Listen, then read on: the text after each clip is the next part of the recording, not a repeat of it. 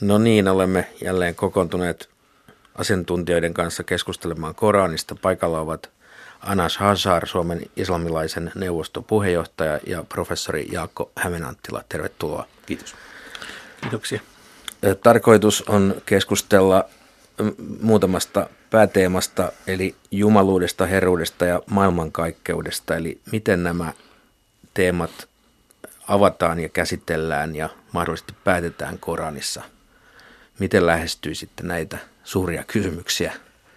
No, varmaan se, mikä ensimmäisenä tulee mieleen tuosta listasta, on tietysti se islamin erittäin vahva Jumalan ykseyden korostaminen. Eli, eli toki kristinusko ja juutalaisuus on myöskin monoteistisia uskontoja, mutta näistä kolmesta uskonnosta islam selvimmin on, on semmoinen hyvin vahvan ja, ja niin kuin tarkkarajaisesti piirretyn yksi Jumala. Että se korostaa Jumalan kaikki valtiot kaikilla mahdollisilla tavoilla hänen, hänen täydellistä semmoista niin kuin vertailemattomuuttaan, että mikään ei ole ikään kuin Jumalan kaltainen. Sitten esimerkiksi juuri erona kristinuskoon tietysti on se, että vaikka kristinuskaan on niin kuin omalta näkökannaltaan totaalisen yksijumalainen uskonto myöskin, niin kolminaisuusoppi tuo tietysti siihen sellaisia piirteitä, jotka varsinkin sitten niin kuin ikään kuin ulkopuolelta tarkasteltuna tuntuu hyvin, hyvin sellaista niin kuin monoteismin kompromettoivalta, monoteismin vaarantavalta piirteiltä, mihin islamilaisessa polemiikissa usein on kiinnitetty huomiotakin sitten.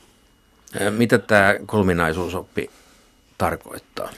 No kolminaisuusoppi on tietysti, jos paikallaan kristillisen teologin selittää, mutta että periaatteessaan tarkoittaa siis sitä, että kristinuskon Jumala, vaikka, vaikka, vaikka hän on yksin, niin hänellä on kolme erilaista ikään kuin tavalla voisi sanoa persoonaa tai ilmenemismuotoa, että hän, hän toista näyttäytyy isän Jumalan hahmossa ja toisaalta sitten on on ollut, ollut maailmassa historiallisesti Jeesuksen hahmossa ja, ja sitten vaikuttaa, vaikuttaa elä, elämässä pyhän hengen kautta. Ja nämä kaikki kolmehan ne ovat yhtä ja samaa, siis ne eivät ole eri, henki, eri jumalia tai eri hahmoja, vaan ne ovat sen saman Jumalan kolme eri puolta.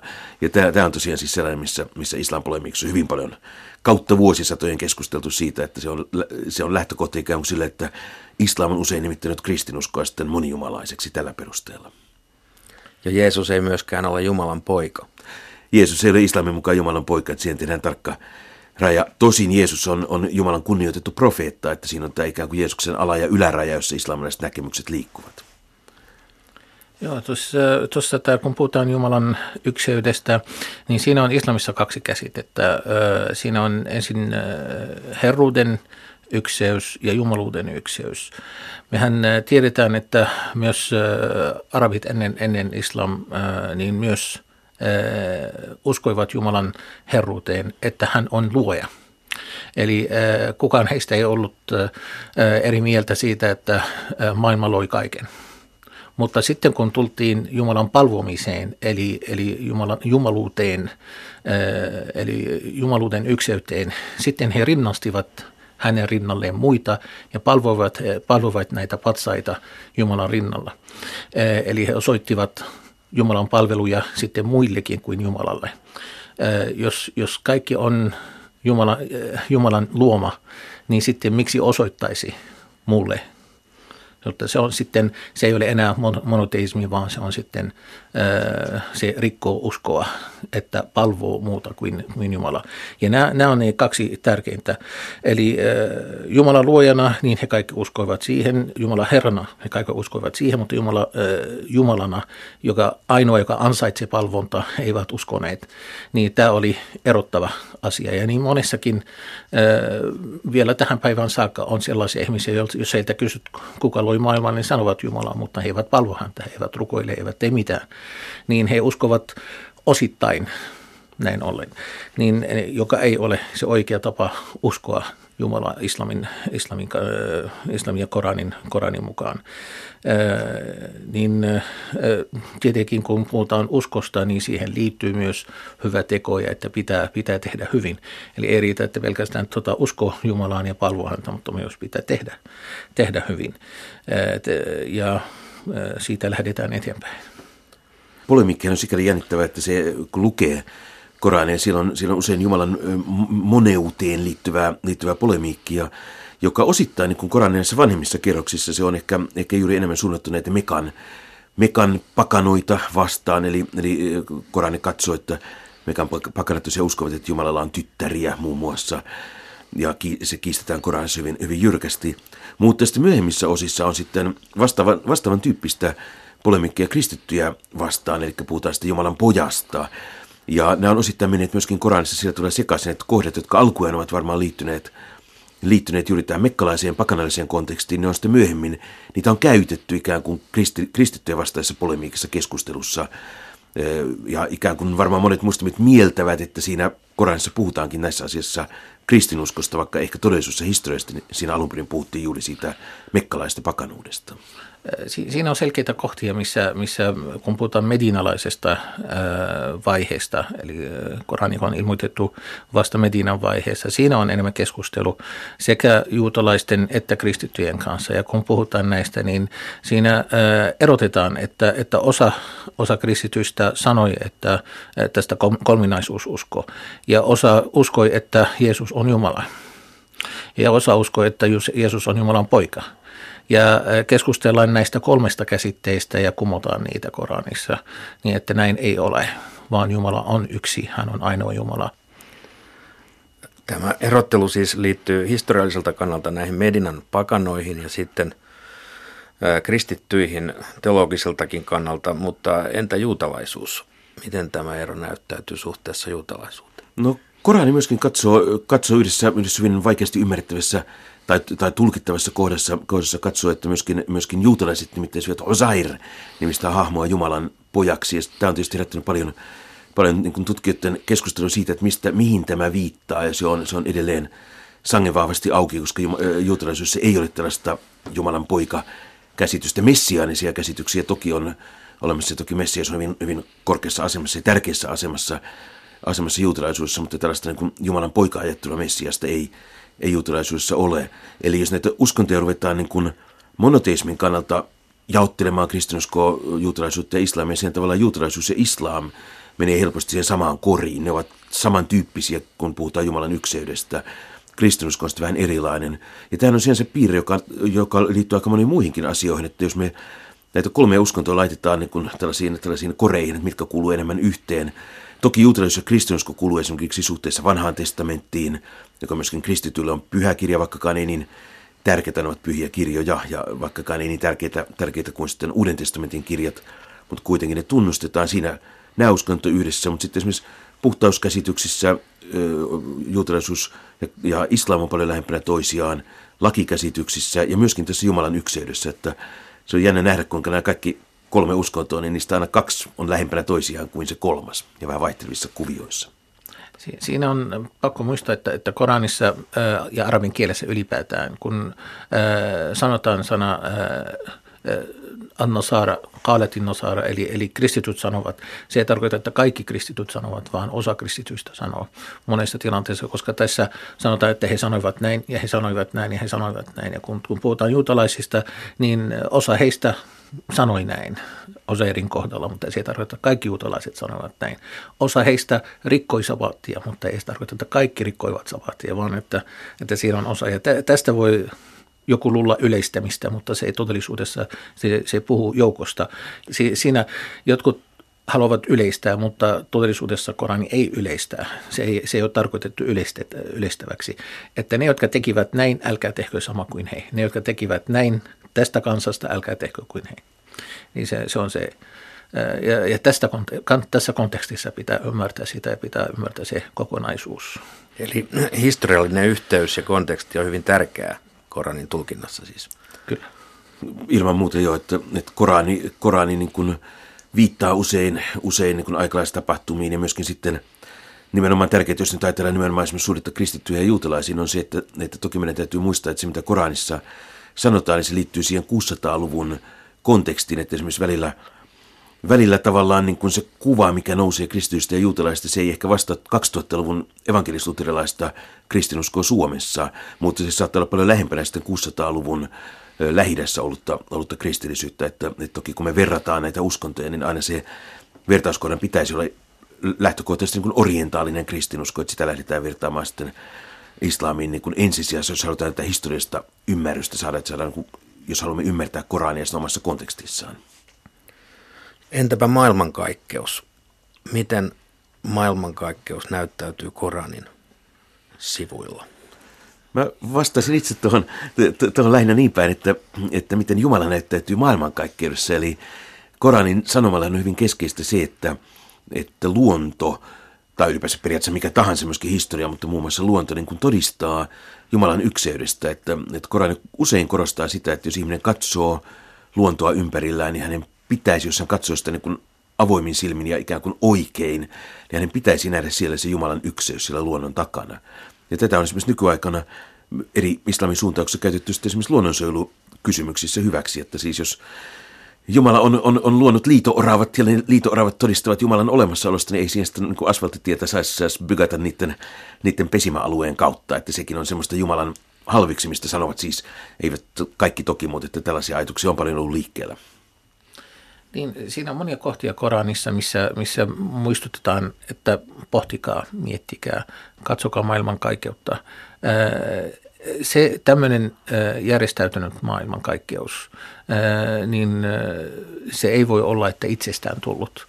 Jos joku mietti, mietti pientä asiaa jos nykyisin, jos mietitään tämä tämä kirja, mikä on minun edessä, ja joku luulee, että, että sattumalta – niin kaikki tämä 300 sivun tota, kirjaimet tulivat itsestään sattumalta, ne tippuivat sinne koneeseen ja ne tulivat itsestään. Niin, ja, ja sitten se tulostui ja nidot, nido, nitoutui, it, siis kaikki, kaikki näin, ja sitten tuli, tuli näin. Niin tämä sotii sen, äh, siis järke, järki ei, ei voi hyväksyä sitä, että sattumalta tällainen kirja olisi tullut niin äh, miten, miten sitten koko tämä maailman kaikkeus. Äh, ja sitten teissä itsessänne, Jumala viittaa Koranissa siihen, että ja katsokaa itsenne, jopa ihmisen itsessä, jos yksi entsyymi herkku, herkku, tota, ei ole enää paikallaan tai ei toimi, niin äh, ihmisestä voi tulla äh, dementti niin jo äh, pikkuvauvana tai pikkulapsena, kahden, kaksivuotiaana. Niin äh, jos, jos miettii, että miten, miten tämä on ihminen itse, jos, jos vaan pohditaan tätä, niin, niin se ei voi olla, että sattumalta näin oli, että sattumalta tuli ihminen. Ei, vaan että siinä on pakko olla luoja, joka loi häntä siihen muotoon. Eli Koranin mukainen maailmankaikkeus on Jumalan luomus, Jumalan luoma järjestelmä tai järjestys. Näin maalikon näkökulmasta se kuulostaa staattiselta, mutta toisaalta ihminen myös kokee valtavan määrän muutosta ympärillään. Miten tällainen maailma, tämä Koranin maailma suhtautuu muutokseen?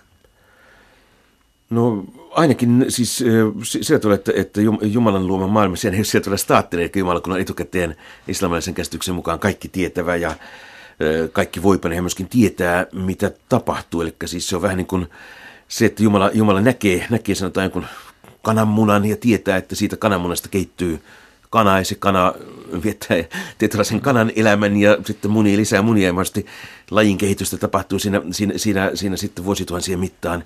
Ja tämä on ikään kuin kaikki siinä skeemassa, jonka Jumala on suunnitellut, että siis kaikki tapahtuu niin kuin Jumalan suunnitelmien mukaisesti ja Jumalan etukäteistiedon mukaisesti islamilaisen käsityksen kannalta ja sillä tavalla myöskin tuo muutos kuuluu siihen. Tietysti on sitten ne asiat, joissa Jumala on esimerkiksi säätänyt, että niissä ei ole muutosta. Ja siis Jumala ei ole säätänyt, että nyt viini on toistaiseksi kielletty, mutta katsotaan sitten 2100-luvulla uudelleen. Eli että on tällaiset pysyvät säädökset, lähinnä eettiset, moraaliset. Mutta sen sijaan maailman muutos, niin sehän ei mitenkään ristiriidassa sen kanssa, että etukäteen asiat tietävä Jumala on luonut systeemin tällaiseksi, että se muuttuu ja kehittyy siihen suuntaan, kuin hän on tiennyt etukäteen.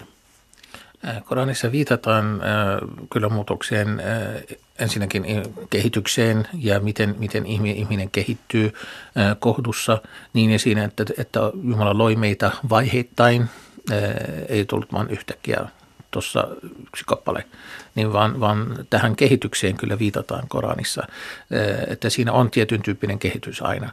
Ja myös kun puhutaan maailmankaikkeudesta, niin Jumala viittaa siihen, että, että Jumala loi maailmankaikkeus voimalla ja hän laajentaa sitä. Eli tämä maailmankaikkeuden laajeminen on, on mainittu ihan selkeästi siinä, siinä Koranissa. niin, ja sitten, että kun maailma loppuu, niin koko tämä maailma niin taitetaan takaisin, kuten kirja taitetaan kiinni. Eli Koranin mukainen maailmankaikkeus on rajallinen. Se siis loppuu joskus. Siis tuomiopäivänä kaikki tämä, mitä nähdään tässä taivaassa, niin tämä on, tämä on kaikki ensimmäinen taivas vasta meidän käsitteemme mukaan. Ja, niin Korani viittaa seitsemän taivaaseen ja tämä kaikki, mitä näimme, on vasta ensimmäinen taivas. Kuusi on vielä jäljellä. Ja kuusi on vielä sen yläpuolella, joo. Mikä se raja, mitä näimme, puhuvatko tieteilijät universumeista ja niin edelleen, niin se on minun, minun käsite. en voi olla täysin varma, mikä on se muuta kuin se, mikä Korani mainitsi. Tiedämmekö me jotakin näistä kuudesta jäljellä olevasta taivaasta? Niitä tiedetään sitten hadithien kautta, että niissä on, on enkelit, jotka palvovat, palvovat Jumalaa. Ja sitten tiedetään, että siinä seitsemännessä taivaassa on, on sitten paratiisi helvetti. Olemme kokoontuneet keskustelemaan Koranin liittyvistä kysymyksistä ja tarkoituksemme on jatkaa käsittelemällä Koranin tärkeimpiä käsitteitä, kuten tuomiopäivää ja jälleen heräämistä suhteessa paratiisiin ja helvettiin. Äh, joo, tuomiopäivä on tietenkin yksi uskon kappaleista islamissa ja se on keskeinen, keskeinen asia, kun puhutaan Koranin viestistä, koska se on se, se aika, jolloin kaikki olennot kerätään sitten tuomittaviksi – ne, joilla, ne, ne jotka olivat vapaaehtois tai, tai joilla on ollut vapaa tahto ja myös ne, joilla ei ollut vapaa tahto, kuten eläimet. Eli ka- kaikki kerätään kuitenkin ja oikeudenmukaisuus toteutetaan sinä päivänä. Ja äh, tämä, tämä äh, koko kuvio on, on mainittu Koranissa niin, niin useammassa kohdassa, että se on, se on keskeinen, keskeinen sanoma Koranissa. Jo, alkaen siitä, mitä tapahtuu ennen kuolemaa, kuoleman hetki, sitten kuvataan tuomiopäivä, tuomiopäivän ja niiden välillä kuvataan myös, miten se maailman tuhot tapahtuu, miten, miten tämä maailman kaikkeus päättyy ja sitten paratiisi ja helvetin kuvaukset sen jälkeen. Eli, eli koko tämä asetelma on mainittu Koranissa niin useammassa kohdassa. Ja se, mitä tuohon voisi täydentää, on tietysti se, että Koranissa, kun tuomiopäivästä myöskin helvetti- ja paratiisikuvaukset ovat hyvin keskeisiä, niin ne ei ole myöskään sillä ikään kuin, ikään kuin, niin kuin erillisinä teemoina, että ne liittyy aika usein ja hyvin vahvasti tähän oikeudenmukaisuuden käsitteeseen. Eli Eli aika usein näitä, näitä kuvauksia tulee Koranissa sellaisten, sellaisten kohtien yhteydessä, jossa korostetaan esimerkiksi sosiaalista oikeudenmukaisuutta, kritisoidaan rikkaita siitä, että he eivät, he eivät niin kuin tue köyhiä, eivät, eivät anna almuja, käyttävät vääriä, vääriä punnuksia, siis huijaavat toisin sanottuna. Ja näissä yhteyksissä sitten, sitten tavallaan se pelote sille, että miksi ihmisten täytyisi käyttäytyä oikein ja, ja moraalisesti, niin se on, se on tuomiopäivänä tuleva tuomio, että ihminen ei selviä, Koranin maailmankuvassa ihminen ei selviä teoistaan maan päällä ilman, ilman niin kuin rangaistusta tuonpuoleisessa, jos hän on tehnyt jotain sellaista, jossa, josta ei niin kuin tässä, tässä maailmassa vielä tilille ole jäänyt, niin hän sitten jää, jää tilille loppujen lopuksi silloin tuomionpäivänä. Ja tällä on varmasti ollut historiassa tietty pelotusarvo tai tällainen, tällainen tietty vaikutus ihmisten käyttäytymiseen myöskin toki kristillisellä puolella aikaisemmin, että, että ihmiset on ehkä ehkä juuri sen tuonpuoleisen, tuonpuoleisen pelosta sitten silloinkin, kun heitä ei niin kuin muuten voisi pakottaa moraalisempaan käytökseen, ne ovat sitten kuitenkin joutuneet, joutuneet toimimaan, toimimaan tiettyjen, tiettyjen moraalisäädösten ja, ja eettisten säännösten mukaisesti. To, toki ei, ei, ei se ole toivottomuuden äh, sanoma, että, että jos joku on ollut syntinen, niin se, se tarkoittaa, että hän äh, epäilemättä joutuu, joutuu rangaistavaksi. Kyllä on siinä mahdollisuuksia myös mainitaan Koranissa katumuksesta, että voi katua tekonsa ja, ja parantaa ja tehdä, tehdä hyvin niin, että Saa usko, anteeksi. Voi saada anteeksi jo tässä, tässä elämässä, voi saada rangaistuksensa jo tässä elämässä, voi saada sovintonsa jo tässä elämässä ja niin, niin ollen sitten pelastuu tuomion päivänä. Niin että, että se ei ole toivottu muuten siinä, että, että jos joku on tehnyt virheen, niin ihan kaikki ihmiset tekevät virheen, virheitä kautta elämänsä, niin että se kuitenkin niin kauan kuin pitää sitä yhteyttä Jumalan kanssa, se on se tärkein, tärkein asia kuitenkin, että ää, muista se usko, usko on se, mikä pelastaa lopussa. Anas, otit aikaisemmin esiin hyvin kiinnostavan vapaan tahdon käsitteen, kun jaoit vapaan tahdon ihmisille ja totesit, että eläimillä ei ollut vapaata tahtoa. Vapaa tahtohan on länsimaisen filosofian keskeisimpiä kysymyksiä ja Jaakko, olet selitysosassasi useammassakin kohdassa ja huomiossa viitannut tähän vapaan tahdon kysymykseen muun muassa keskiaikaisten koranitulkintojen kohdalla. Mitä, miten sinä ajattelet vapaata tahtoa suhtaessa Koraniin ja islamilaiseen kulttuuriin? No siitä on käyty islamin sisällä hyvin paljon niin kuin sekä filosofista että teologista keskustelua ja yleinen käsitys on juuri tuo, minkä Anas Hajari mainitsi, että ihmisillä on vapaa tahto. On tietysti ollut ajatussuuntauksia, jossa on katsottu, että ihmisillä sitä ei ole, mutta se suuri filosofinen ongelma on tietysti ollut, ollut se, että on toisaalta Jumala on kaikkien tekojen tekijä, eli siis mitään ei voi tehdä islamisen ajattelun mukaan ilman, että Jumala sallii sen tekemisen, niin silloin tulee se kysymys, että jos ihminen tekee syntiä, niin tavallaan Jumala on kuitenkin se, joka sallii ihmisen tehdä syntiä, eh, syntiä silloin, niin kun hän kuitenkin sitten rankaisee ihmistä tästä synnistä, niin, niin missä on silloin Jumalan oikeudenmukaisuus? Ja vastaus on siis useimmiten ollut islamilaisessa filosofiassa se, että vaikka ihminen ei pysty tekoihin ilman Jumalan lupaa tavallaan, niin ihminen pystyy tahtomaan tekonsa. Siis ihminen haluaa tehdä syntiä ja sen Jumala tekee mahdolliseksi ihmiselle tehdä niin kuin hän haluaa, eli tehdä syntiä, jolloin moraalinen vastuu jää siinä, siinä ajattelussa sitten kuitenkin sinne ihmiselle. Mutta siitä on varmasti keskusteltu, mä väittäisin, että jopa enemmän kuin ehkä, ehkä kristillisessä teologiassa tästä vapaan tahdon käsitteestä. Siis eh, tämä vapaa tahto tosi, tosi on keskeinen, keskeinen asia. Se, se liittyy mieleen ja terveeseen mieleen. Ja sen takia ihmisellä on tämä erikoisuus juuri mielensä takia, juuri aivojensa takia, niin toisilla ei ole sitä ajattelukykyä eläimillä, kuten, kuten ihmisellä tai jinneillä, koska tämä on myös vapaa tahdon alainen, sillä on vapaa tahto, niin sanotut henkiolennot, niin niillä, niilläkin on vapaa tahto ja ne, ne, ne, niitä, neitä tuomitaan samalla tavalla kuten ihmiset tuomiopäivänä. Mutta tässä, tässä tärkeänä muistaa, että Jumala on sallinut me, siis on voinut pakottaa kaikki uskomaan – on voinut eh, laittaa merkkejä maailmassa, jotka pakottavat kaikki uskomaan, mutta tämä maailma on, on tehty nimenomaan koetta varten, jolloin on näin annettu näille ihmisille ja jinneille mahdollisuus valita, uskovatko tai ei, tottelevatko vai ei. Vapaa tahto liittyy hyvin läheisesti myöskin pahan olemassaoloon siihen kysymykseen, miksi on pahaa maailmasta. Eikö, olisi ollut parempi, että Jumala olisi luonut sellaisen maailman, jossa ei ole pahaa? Ja siinä tulee juuri tähän ajatukseen, että, että islamisessa teologisessa, että silloin jos Jumala olisi luonut tällaisen täydellisen maailman, jossa on pelkkää hyvää, niin silloin siis se, ikään kuin kun meillä ei olisi vapaata tahtoa, niin tämä olisi vain sellainen marionettiteatteri. Eli silloin me menetettäisiin ikään kuin se inhimillisyytemme. Eli silloin ihminen, ihminen olisi niin kuin kellokoneisto, että siis Jumala on niin kuin ikään kuin laittanut asetukset paikalle ja sen ihminen tekee täydellisen hyvää pelkästään.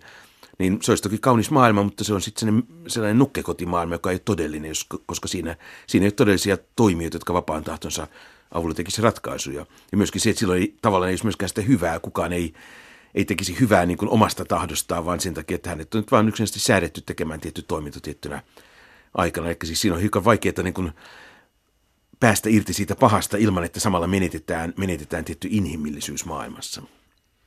Mutta mitä tulee tässä yhteydessä – ajatella jälleen heräämisestä tai voiko sanoa jälleen syntymisestä? Kummasta itse asiassa? Onko tämä pelkästään semanttinen ero vai aito käsitteellinen ero? No ei, en, en mä käyttäisi niin jälleen syntymistä, koska sehän tulisi mieleen, ikään kuin syntyy siihen samaan, niin kuin, niin kuin, tai siis se ajatus on juuri se, että, että kuolleet herätetään niin kuin siinä vanhassa muodossaan eloon. Niin kuin mä puhuttiin herättämistä tai oikeastaan ihan itse käytän, käytän niin kristillistä teologista termiä ylösnousumus, joka mun mielestä on tämmöinen Sama myöskin noin niin etymologisesti arabian qiyama tarkoittaa nimenomaan nousta pystyyn, nousta ylös. Niin mä itse puhun ylösnousemuksesta, mutta ehkä jälleen syntyminen vie ajatukset niin harhaan, se vie intialaisiin ajattelumalle, jossa synnytään ikään kuin siihen maailmanmenoon uudestaan, siitä ei ole kysymys. Toki siinä, siinä on kuvauksia, että teitä kasvatetaan takaisin maasta, eli, eli että nämä ruumiit kasvavat takaisin maasta. Se itiö, joka jää jokaisesta ihmisestä tuhoutumatta, niin se Jumala lähettää vettä taivaasta ja ruumiit kasvavat. Ja sitten pasunan puhaltamisen yhteydessä niin nämä sielut menevät takaisin ruumiin, joka, jokainen omaan kehoon. Mutta nämä kehot ovat erilaisia kuin nämä kehot, mikä meillä on nyt, koska ne on tehty sitä maailmaa varten, ei, ei tätä, tätä maailmaa varten. Ikään kuin ikuista maailmaa varten, Joo. kestävämpiä kehoja. Joo. Paratiisikuvaukset Koranissa ovat hyvin runollisia ja kauniita, kun puhutaan vir- virvoittavista puroista ja hedelmistä.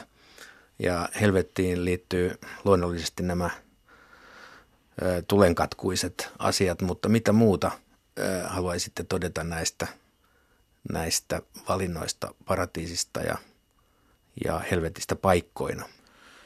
Jos nyt ajatellaan ihan Koranin kuvauksia, niin kyllähän, kyllähän sillä, jos paratiisista liikkeelle lähdetään, niin se on hyvin tuommoinen niin kuin nautintojen paikka, että siellä korostuu aivan tällaiset niin kuin fyysiset nautinnot, mutta ovatko ne sitten tietysti, pitääkö ne ajatella sitten fyysisinä niin kuin nykyruumiissamme ikään kuin vaan, vaan jotenkin kuvainnollisesti, että se on, se on tietysti toinen asia, mutta että kuitenkin se Koranin tapa kuvata, kuvata paratiisia, keskittyy syömiseen, juomiseen, ihan inhimilliseen kauneuteen. Siellä on kauniita, kauniita tarjoilijapoikia ensinnäkin, että siis se on niin estetisoitu ympäristö.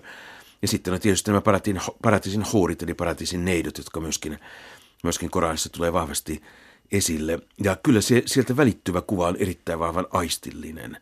Ja toki sitten helvetin rangaistusten kohdalla on päinvastoin, että siellä on sitten yhden, että tulen liekkiä ja ihoa, joka palaa pois ja sitten kasvaa uudelleen, jotta se voisi palaa uudelleen. uudelleen. Ja, ja vastaavasti esimerkiksi syödä kaikki nuo ruokanautinnot, mitä ihmisellä on paratiisissa, linnunlihaa ja viiniä ja maitoa ja, ja raikasta vettä ja näin edelleen, niin niiden kaikkien vastakohtana sitten piikkiset kasvit ja, ja visva ja tulikuuma vesi ja mitä kaikkea siellä olikaan. Ne on hyvin vahvasti aistillinen myöskin tuo negatiivisella tavalla sitten tuo, tuo helvettikuvaus. Ja tästä on ollut sekä islamin sisällä että sitten niin kuin uskontojen välissä, välissä polemiikissa ollut paljonkin puhetta. Ja sekä islamin sisältä että sitten kristillistä puolelta on usein heitetty ikään kuin syytteenä tuo, tuo paratiisin, varsinkin paratiisin aistillisuus muslimeille, että te vain odotatte pääsevänne sinne, sinne aistinautintoihin. Se on hyvin helppo kääntää myöskin toisinpäin, että, että kristinuskolla on aina ollut jotenkin jännittynyt suhde nautintoon. Että jos nautinto on niin islamista kannattaa sallittua, se on Jumalan sallimaa, niin miksi ei saisi nauttia, että miksi meidän pitäisi pitäisi niin kuin näyttää murjottavilta ja elää, elää, elää ankeita elämää, jos kerran Jumala on luonut kaikkea hyvää. Se on se islamilainen ajattelu.